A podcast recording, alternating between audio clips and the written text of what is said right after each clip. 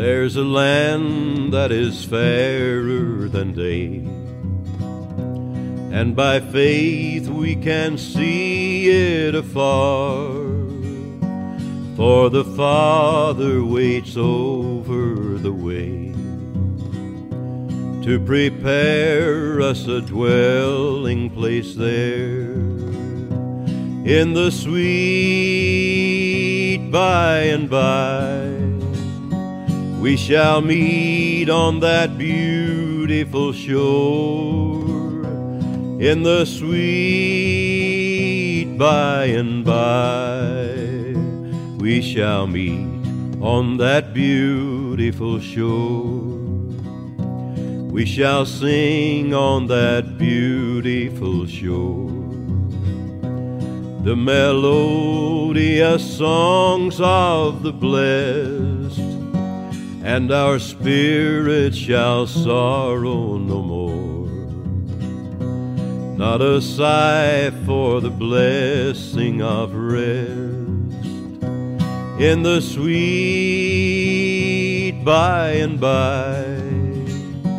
We shall meet on that beautiful shore in the sweet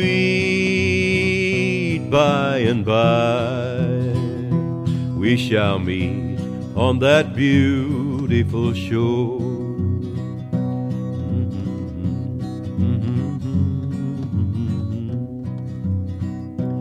To our bountiful Father above, we will offer our tribute of praise for the glorious gift of his love and the blessings that hallow our days.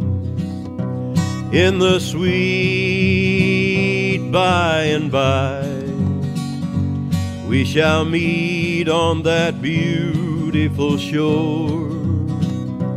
In the sweet by and by we shall meet on that beautiful shore. All right, so we are just chugging along on the truth train. Didn't get my breakfast sandwich, so I am completely surviving on the su- on the sustenance of truth alone. So let's get into some more of that meaty, meaty truth, so that way we can fill ourselves up and be nourished and edified by the truth.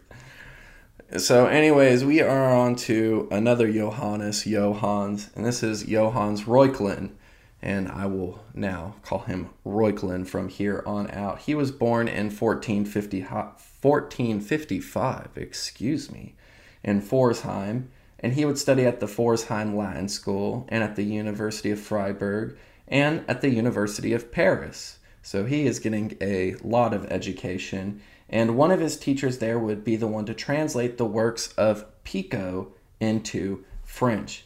And he would appear before Pope Sixtus IV as an advisor of Count Eberhard of Württemberg as the Count's Latin interpreter.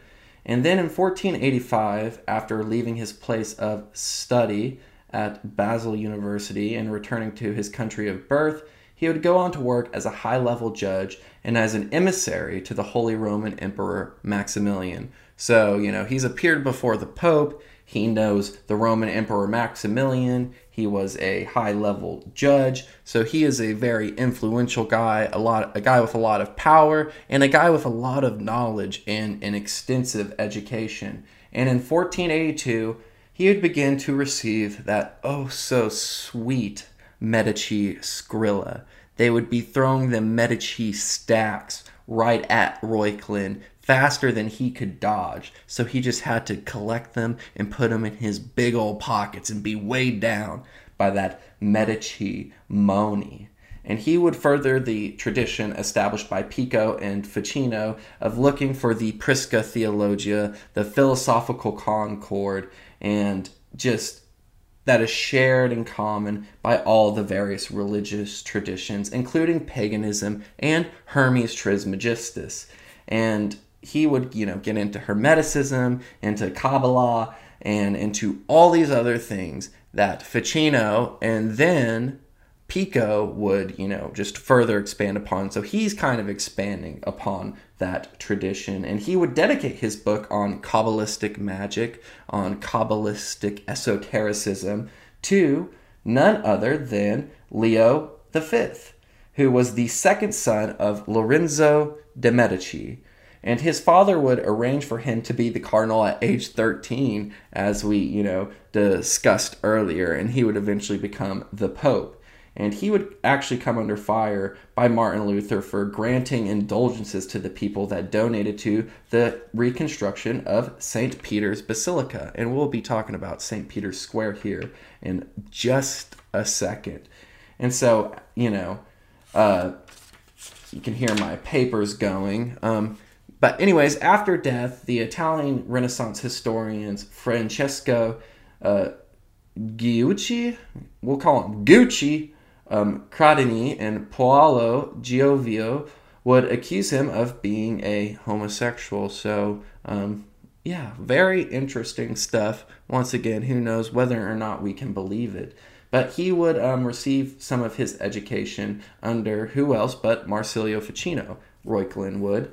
And Reuchlin had more than just Medici backing, but, you know, he had, you know, connections to the Holy Roman Emperor Maximilian, to bishops and princes, and he um, one of his most valuable assets would actually be the German Catholic uh, Jacob Questenberg, the papal secretary, who kind of like happened with uh, Pico, would you know kind of help him stay out of trouble's way and getting in trouble with the ecclesiastical authorities. But anyways, uh, a lot, lot more, as with all these guys, could be said about Reuchlin, but let's go ahead and move on. I don't know if this will end up being one or two episodes. We will see. But let's just go ahead and get into the fascinating subject of Renaissance art and kind of some Hermetic and pagan and Kabbalistic ideas being incorporated into Renaissance art. And we are going to be mostly, if not just about solely, talking about Michelangelo, who all of you guys know, the guy who would paint the Sistine Chapel. And for two years of his life, he would actually live in the palace of Lorenzo de' Medici. And, uh, you know, the palace of Lorenzo de' Medici would have all sorts of people coming through there, like Marsilio Ficino and Pico de Mirandola and um, it would actually be um, you know the vatican would commission michelangelo as we said to be the main artist of the vatican and as we all know to paint the sistine chapel. And biagio de cesena who served as the papal master of ceremonies in the 16th century he would be deeply offended horrified, shocked to his core upon seeing all the nude figures in Michelangelo's frescoes of the Last Judgment um, which I believe, if I'm not incorrect, I'm kind of talking out my rear end just a little bit here, but I believe that it was the Last Judgment that he kind of started with painting. Maybe he worked his way backwards. I don't know. That could be totally wrong. But, anyways, this guy would be horrified when he saw all the nude figures, and he would actually say that the artwork was more suitable, and this is, quote, for the public baths and taverns than for the most, um, for the public baths and taverns. And, uh, you know, this was going into the time the most important chapel in all the Western world. And it wouldn't be just this guy who would end up being offended by all the nudity in the Sistine Chapel, but eventually I can't remember who was under, but they would end up, you know, painting figs over a lot of the genitalia in the Sistine Chapel, you know, just because people were so offended and it kind of went against, you know, I don't know, Catholic sensibilities at the time. And, you know, this was not something that was, you know, done in iconography. Um, you know, I can't speak too much on Catholic iconography, and obviously there was lots of changes during the Renaissance, and you know there was all these more realistic depictions of people that were being depicted with a much greater emphasis on the human body. But you know, in Orthodox iconography, you know, you you aren't supposed to do the most realistic depictions, and you were always supposed to, you know portray saints as very chaste and you know not naked um, and you know not with all these pagan influences that we'll kind of see um, went into the Sistine Chapel here in just a second. But you know Michelangelo is like would end up doing to this guy that he so you know he offended this guy. This guy is like your stuff belongs in the bathhouses and taverns. So Michelangelo would do was like the Renaissance artist equivalent of a dish track, and he would paint his face, um, this guy's face, Cesna's face, on Minos, who is the judge of the dead in the Greek underworld, and you know, so in the Last Judgment, Minos is in hell. He is in the underworld and he has donkey ears and a serpent's mouth latched onto his penis. And he'd paint this guy's face onto the figure of it after um, he was talking smack. And uh, the legend is that when Biagio complained of this to Pope Paul III, you know, because who wouldn't be offended by um, this depiction of themselves? Uh, Pope Paul III supposedly joked that his jurisdiction did not extend to hell. And, you know, so while nudity hadn't before been essential or even permitted in iconography, I mean, even, you know, depictions of Adam and Eve prior to this were more chaste than, uh, you know, other you know Old Testament prophets and stuff that would be depicted by Michelangelo and Christ himself. But nudity was essential to Greco-Roman pagan art, which had a very heavy emphasis on the body as opposed to the Christian emphasis on chastity, humility, and the struggle against the passions. And um, so, never before was, you know, nudity regarded as desirable in iconography. It was actually anything but. And, you know, many people must have only been able to construe all of this as pornographic. And among the artwork of the Sistine Chapel, you see that there are five sibyls and seven prophets who are, you know, foretelling the coming of Christ, which it makes sense with the Old Testament prophets foretelling the uh, the coming of Christ, but it is not really so with the five sibyls. And for those of you who are not familiar, a sibyl in Greek mythology is an oracle or a prophetess. And the reason for um, this is to kind of from me bringing all this up is to illustrate, you know, this hermetic ideal of the sibyls in pagan antiquity who are just like the Old Testament prophets and are foretelling the coming of Christ. Now, kind of like the mainstream Catholic idea is that, you know, Christ didn't just come for the Jews alone, but that he came for the whole world. And that's why these sibyls are depicted in the Sistine Chapel.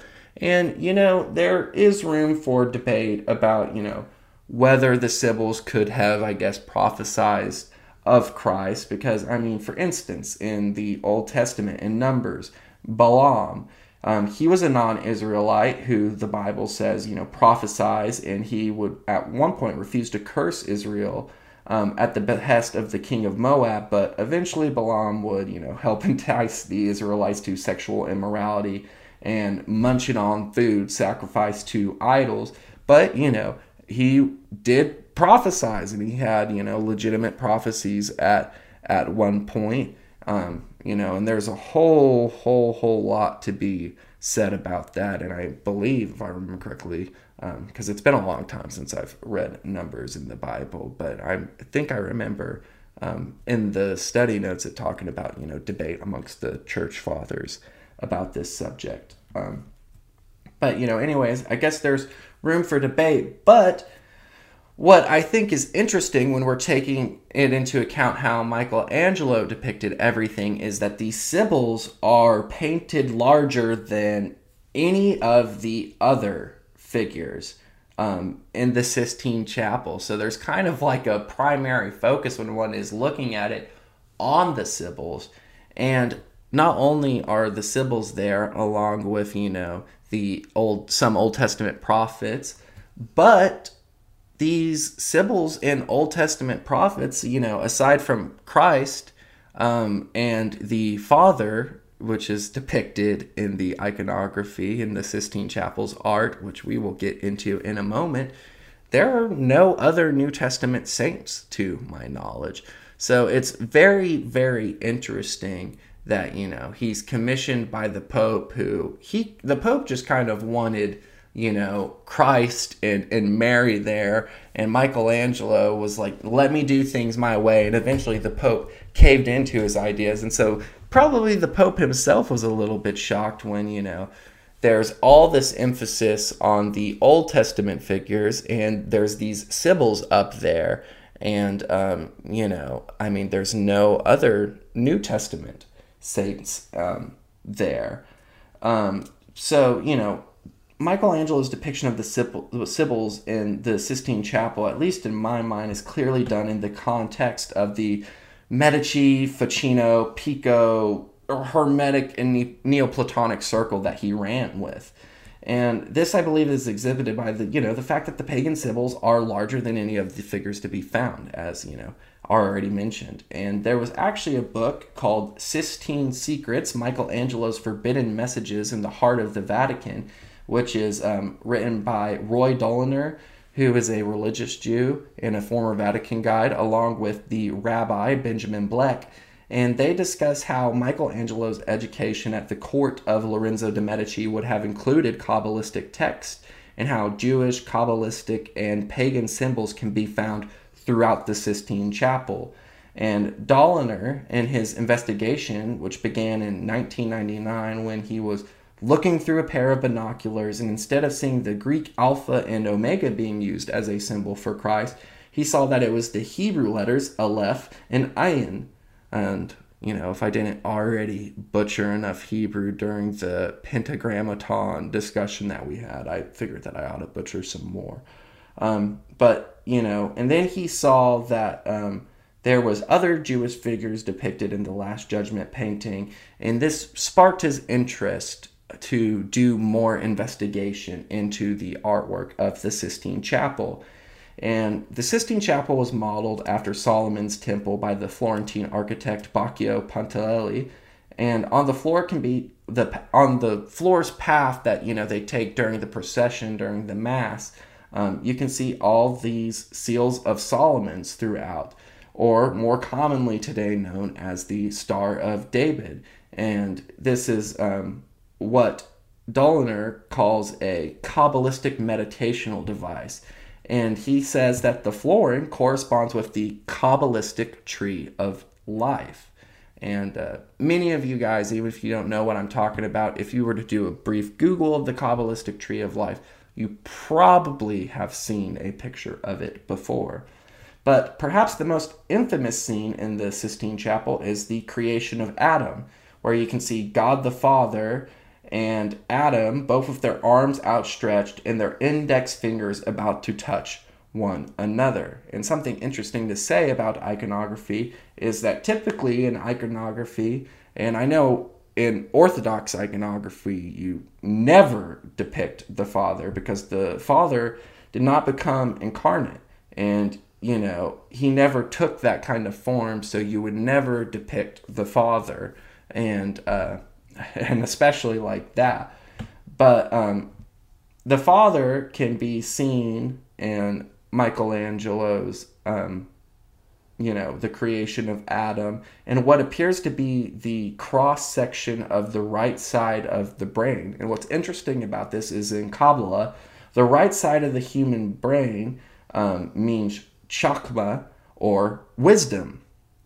And of course, this could be a some sort of reference on Michelangelo's part to the conception of God being a divine mind, which exists in many different kinds of belief systems, not just, you know, Catholic Christianity, but, um, you know, in a lot of, uh, you know, different religious belief and philosophical belief systems, the idea of the divine mind and that God is a divine mind. And this takes on all different kinds of manifestations. And we don't have time to get into the minutiae of that and uh, you know kind of my conception of god versus other people plus that's not what i'm here to do i'm here to talk about the the history of things you know i i'm interested in theology but i'm by no means an expert on any of that stuff so you guys shouldn't want to listen to me talk about that anyways but um, it isn't just Doliner and Rabbi Blech who um, are you know, seeing all this Kabbalistic imagery and along with the pagan symbols and all this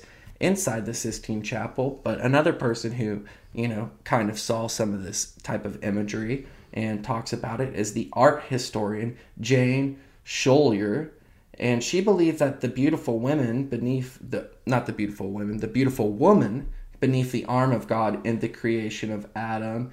Um, she didn't think that this was Eve, which is kind of most people's interpretation of it, but she actually believed this to be the Kabbalistic Shekinah, or God's female beloved, according to, you know, Kabbalistic mythology, and that this is the Shekinah is, you know, identified with the 10th emanation in the Kabbalah, which goes back to the Kabbalistic tree of life. And as interesting as all of that is, it's very complicated. Don't have time to expand on that here. And I would also have, have to have done a lot more research to properly speak on it.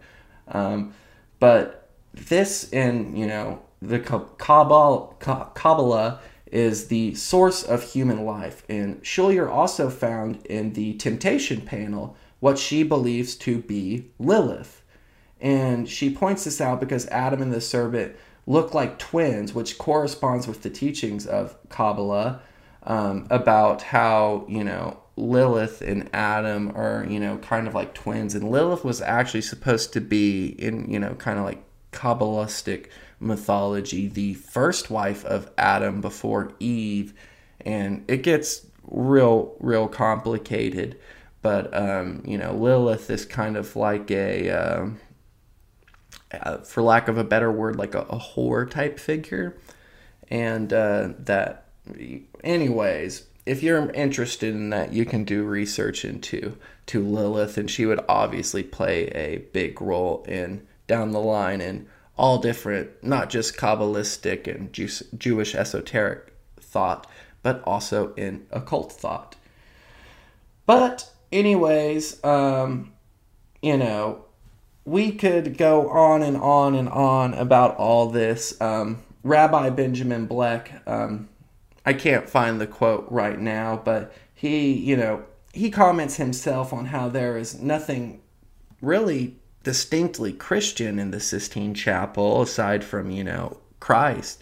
But most all of it, um, you know, is, you know, Jewish and Kabbalistic, and you have the pagan symbols and you also have all these nude boys depicted in the Sistine Chapel, and how it's, you know, very interesting uh, what Michelangelo decided to do with the Sistine Chapel.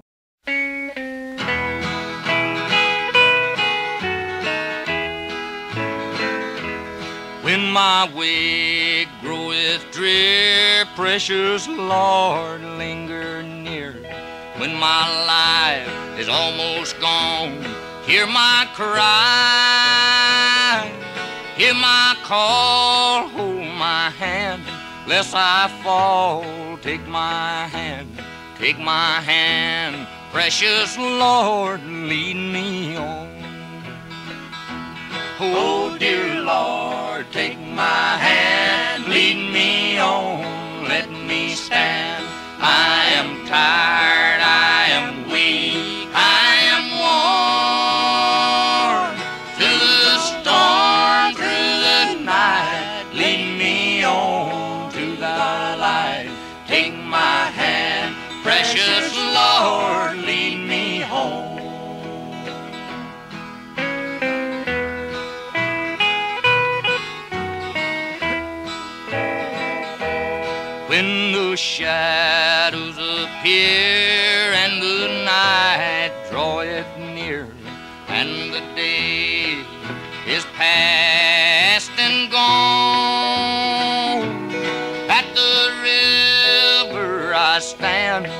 Guide my feet, hold my hand, take my hand, precious Lord, lead me home. Oh, dear Lord, take my hand, lead me on, let me stand. I am tired, I am weak,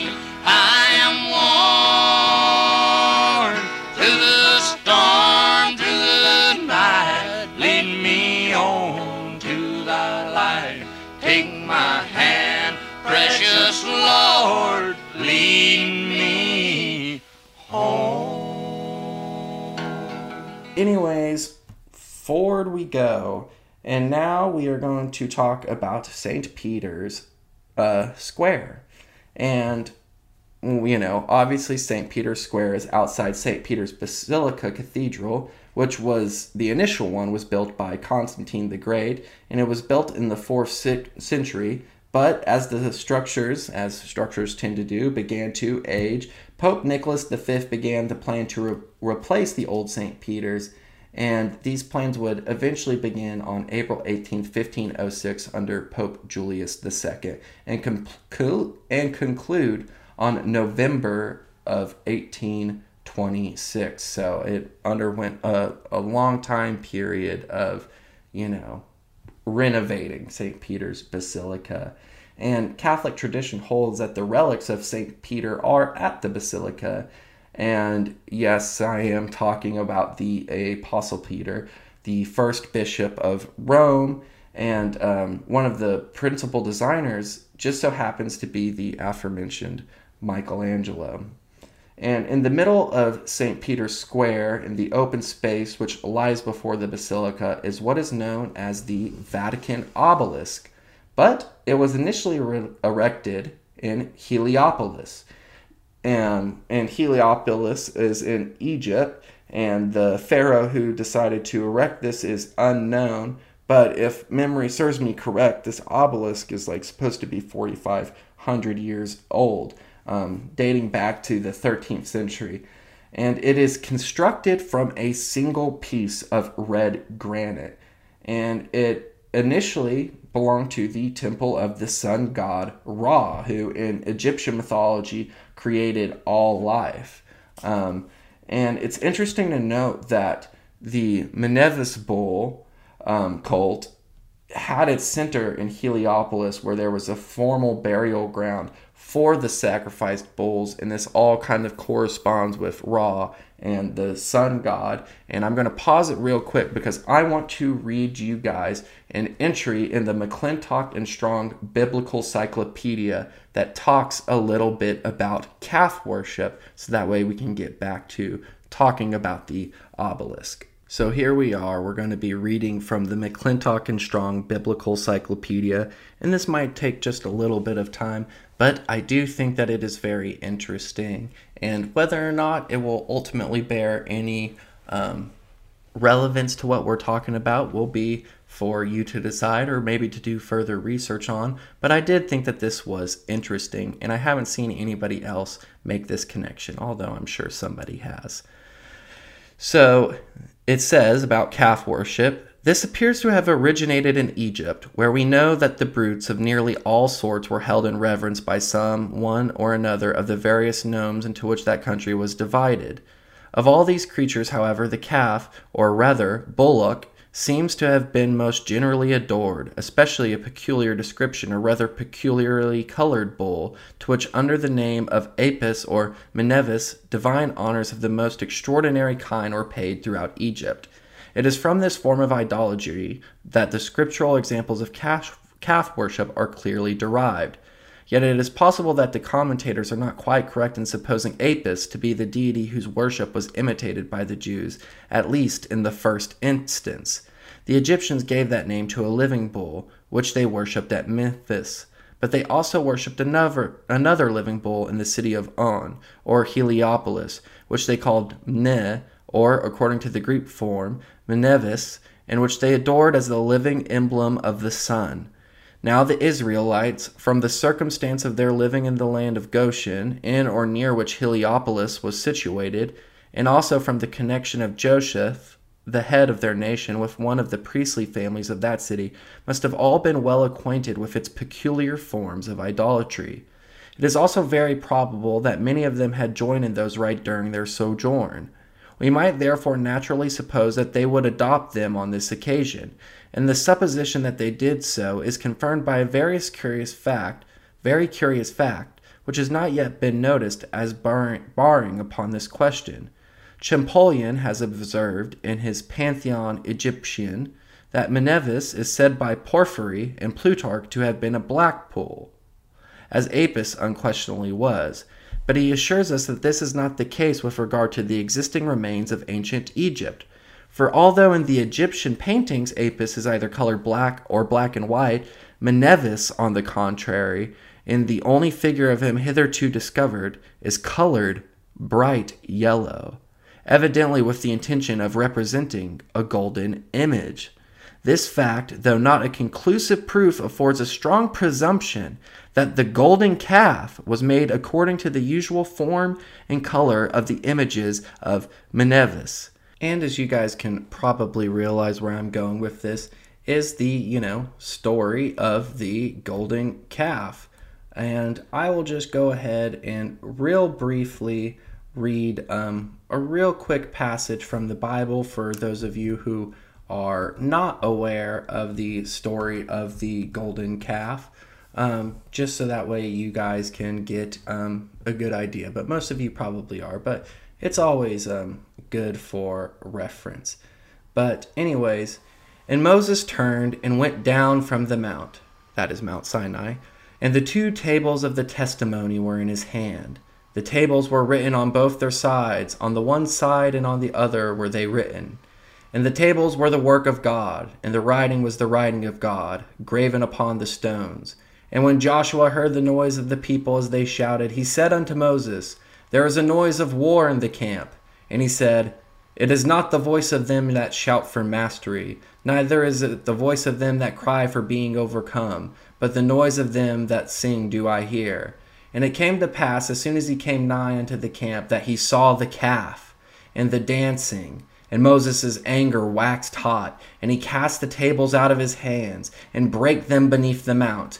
And he took the calf which they had made, and burnt it in the fire, and ground it to powder, powder, and strawed it upon the water, and made the children of Israel drink it. And Moses said unto Aaron, what did this people unto thee that thou hast brought so great a sin upon them? So, as you guys can see, that is the story of the golden calf and possibly um, Heliopolis, where this obelisk was located, could have been, you know, kind of the source of this Mnevis bull coat and their cult. And, you know, there's kind of possibly a tangential relation to the Vatican, the Mnevis bull cult, the golden calf, and the obelisk that was eventually brought to the Vatican. But, anyways, that was a little bit of a detour, so let's get back to the subject at ham. At ham? What the heck? I'm not I'm not even a huge ham fan. Why do I have ham on my mind? Anyhow, the obelisk was brought from Egypt to Alexandria under Augustus, and then it was brought to Rome under Caligula in 37 AD. And it would initially be erected in his gardens before being placed in the center of a circus that would be started by Caligula and finished by Nero. So uh, there's a couple colorful characters, if you will Caligula and Nero. You know, Caligula, the demented Roman emperor who was into all kinds of weird debauchery and weird sex stuff, was rumored to be incestuous. You know, there's the story of him um, where he was going to appoint the horse whom he loved so much to Senate and all that crazy stuff. I'm sure that you guys are somewhat familiar with Caligula and Nero, the great persecutor of Christians and just another absolute lunatic so, anyways, it has been said that Peter and Paul were both killed at the orders of Nero, and Catholic legend has it that Peter was killed in the shadow of the obelisk, obelisk that would eventually be brought to St. Peter's Square.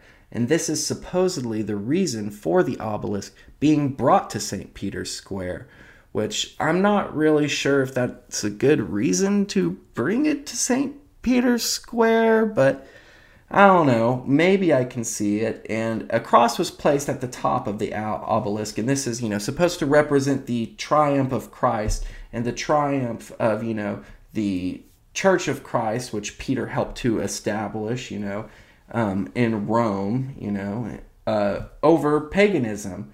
But kind of like how Michelangelo's, you know, biblical prophets and depictions of Jesus, you know, are kind of, you know, not brought to the forefront of the attention, and you know the pagan symbols rather are.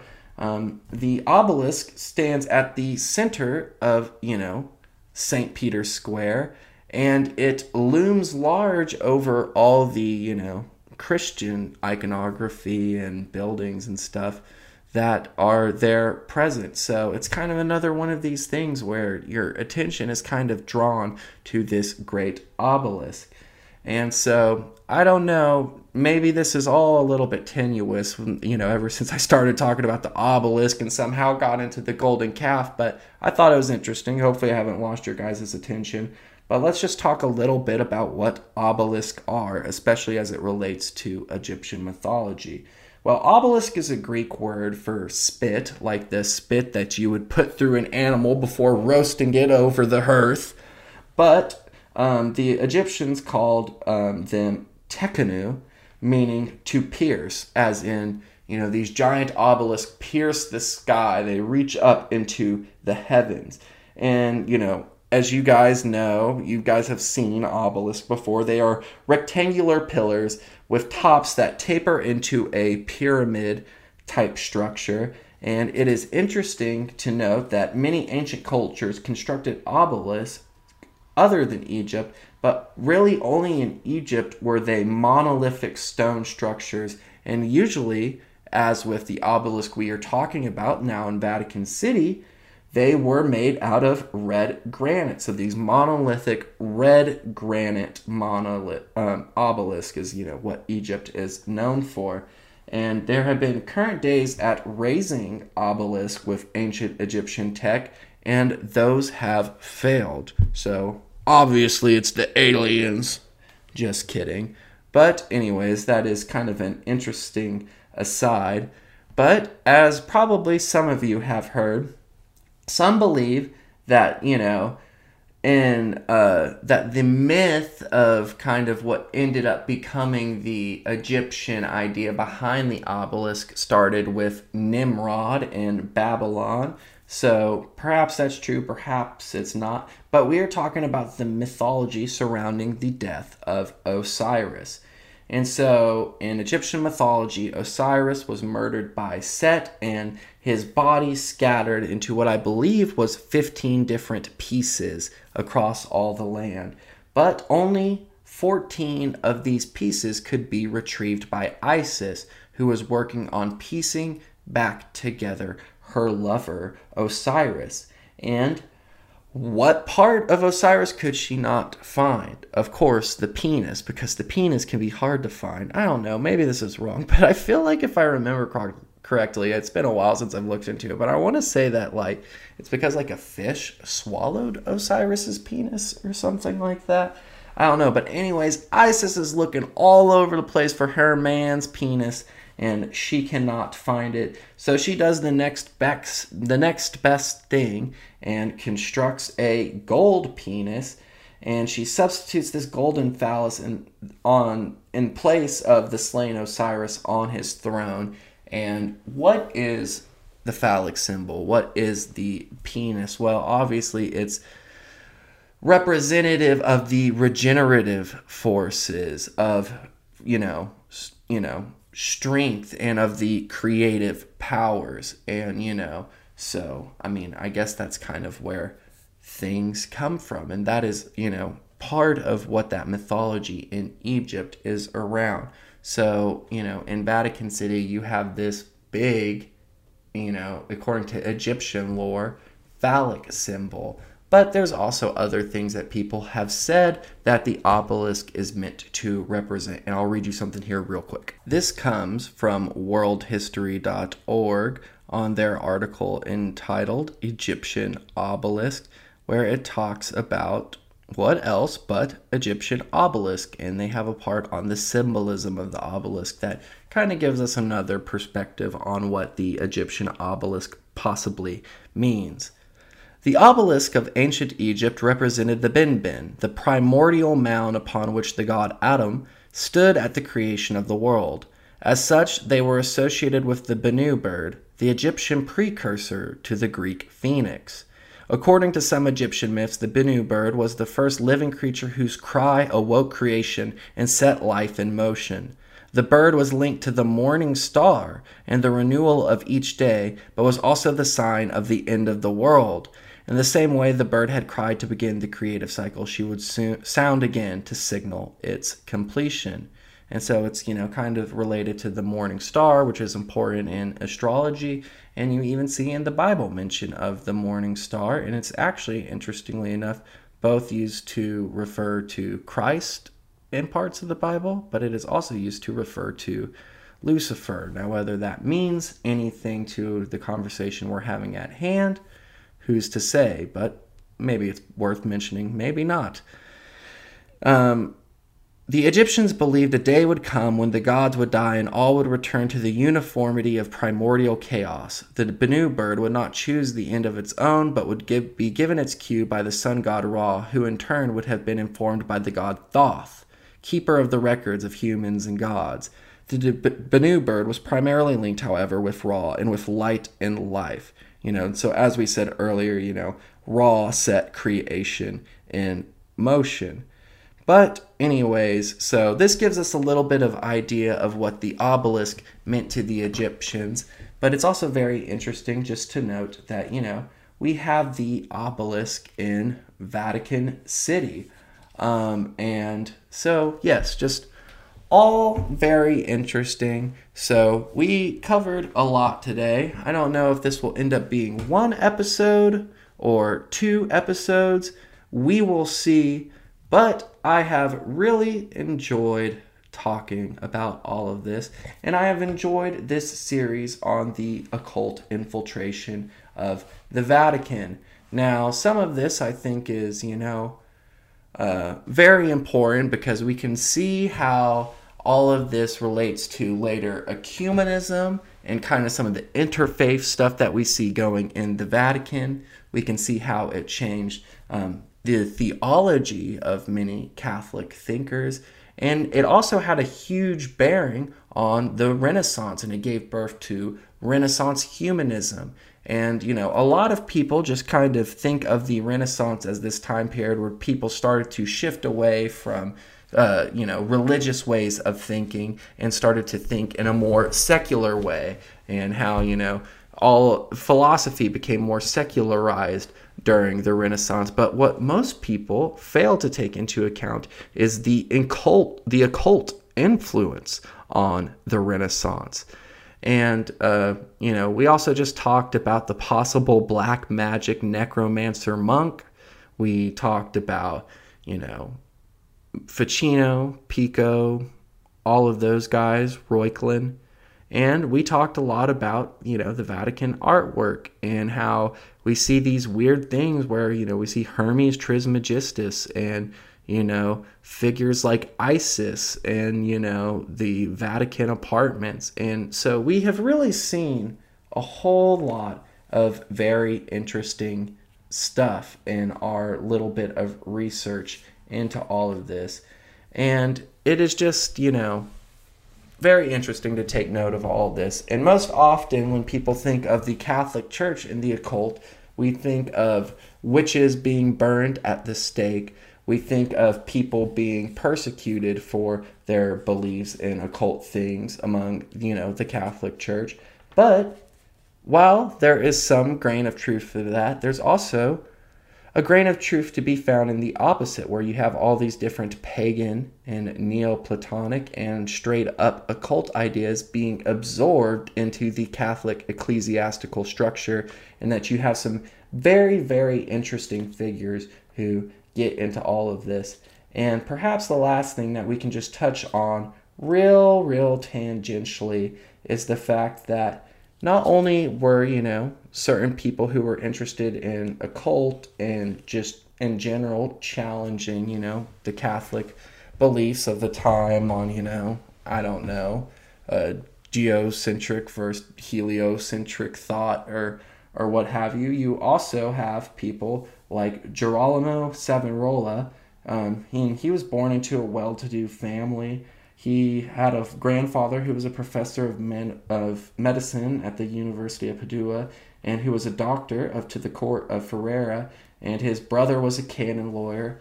And he was born in 1452, and he would be tutored by his grandfather, and he would eventually be sent to San Marco Monastery in the city of Medici, Florence, where he taught the sacred scriptures and theology. And he would preach against the corruption that was happening in the church at the time. And he would advise the church's clergy, saying to refrain from great lords, you know, like the Medicis, because they can easily sway you and compromise you and put you in a position to where, you know, you can't really talk out against them because you're being bankrolled against them. And he really saw all this bankrolling by the Medicis and other powerful families leading to the degradation of the church that he cared for so much. And he would actually be threatened with agents of Pope Alexander VI, who we've mentioned before, with excommunication. And this only caused him to ramp up his rhetoric against what he viewed to be the blasphemers of the faith, the wealthy, and um, their negative impact on the church. And many people have actually theorized that Pope Alexander had offered Savonarola a position as a cardinal, you know, give him the red hat, but he would be sorely mistaken because Savonarola had more important things than power that he was after. He wanted to correct what he viewed to be the blasphemy and the degradation of the church's teachings that was happening inside the church. And Pope Alexander VI would actually issue Savonarola's excommunication. And initially, the people around Savonarola refused to have him arrested, fearing that the public outcry um, would to arrest him would just you know be too much um, and that it would cause like almost like a small revolt on their hands you know because he was a a preacher of the people you know like the type of guy who would go out into the public square and he would just decry these you know wealthy elites that he viewed to be making a mockery of the catholic church. And so um, eventually he would have gangs that would try to capture him and one of these gangs was actually backed by the medici and after they failed to capture him they would smear excrement on the altar in the pulpit of the cathedral of florence where he would you know do a lot of his preaching. And on april 8th 1498 he would finally be arrested. He'd be placed on trial and, you know, some people kind of view this trial to have been a great farce. And he would eventually be tortured and hung, and his body burned so that way nobody could gather his relics and venerate him. And there could be, you know, no further cult that would exist around Savonarola. But, you know, we talked a lot about people in the Catholic Church who were kind of in the thralls of the Medici who were very interested in all of this occult stuff. But as always, there are people who have who were against it and who were very upset about it and who did everything in their power to stop it. And often those people got caught up in the clutches of the powerful Vatican. And so it wasn't just occultists who were, you know, burned at the stake or who were tortured or something like that. You also had people who, you know, you had some occultists who got absorbed into the Vatican power structure. You had a couple like Bruno, who we mentioned real briefly, who, uh, you know, he went against the Catholic structure, and so he got uh, punished for it, to say the least. He was killed.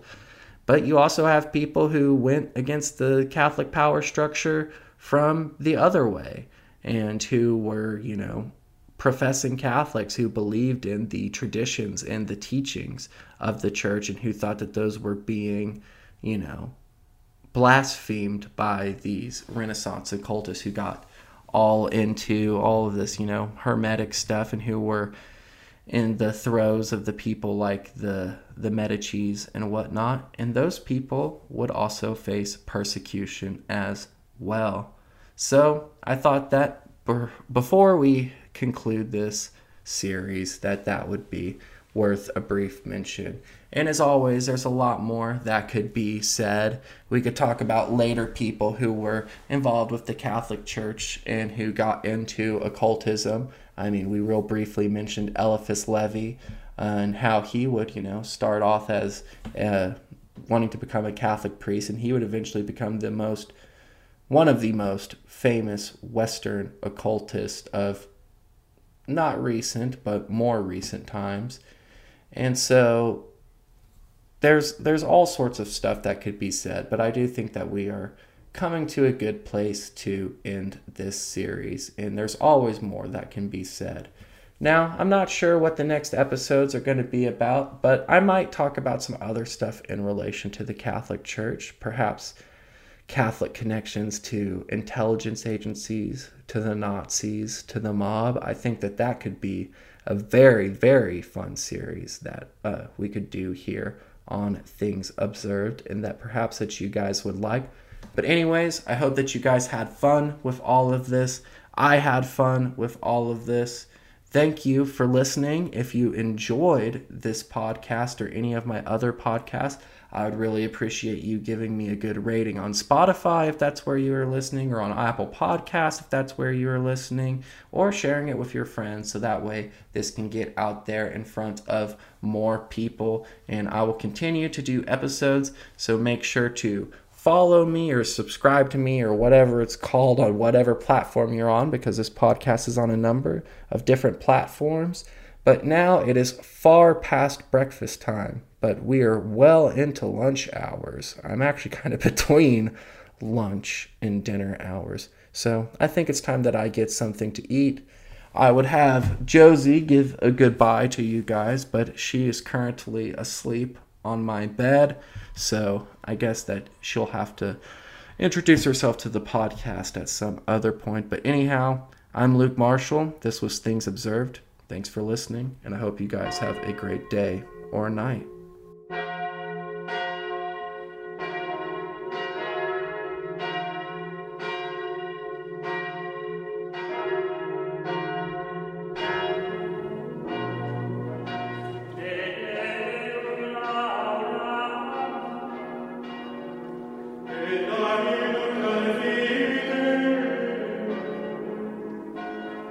Said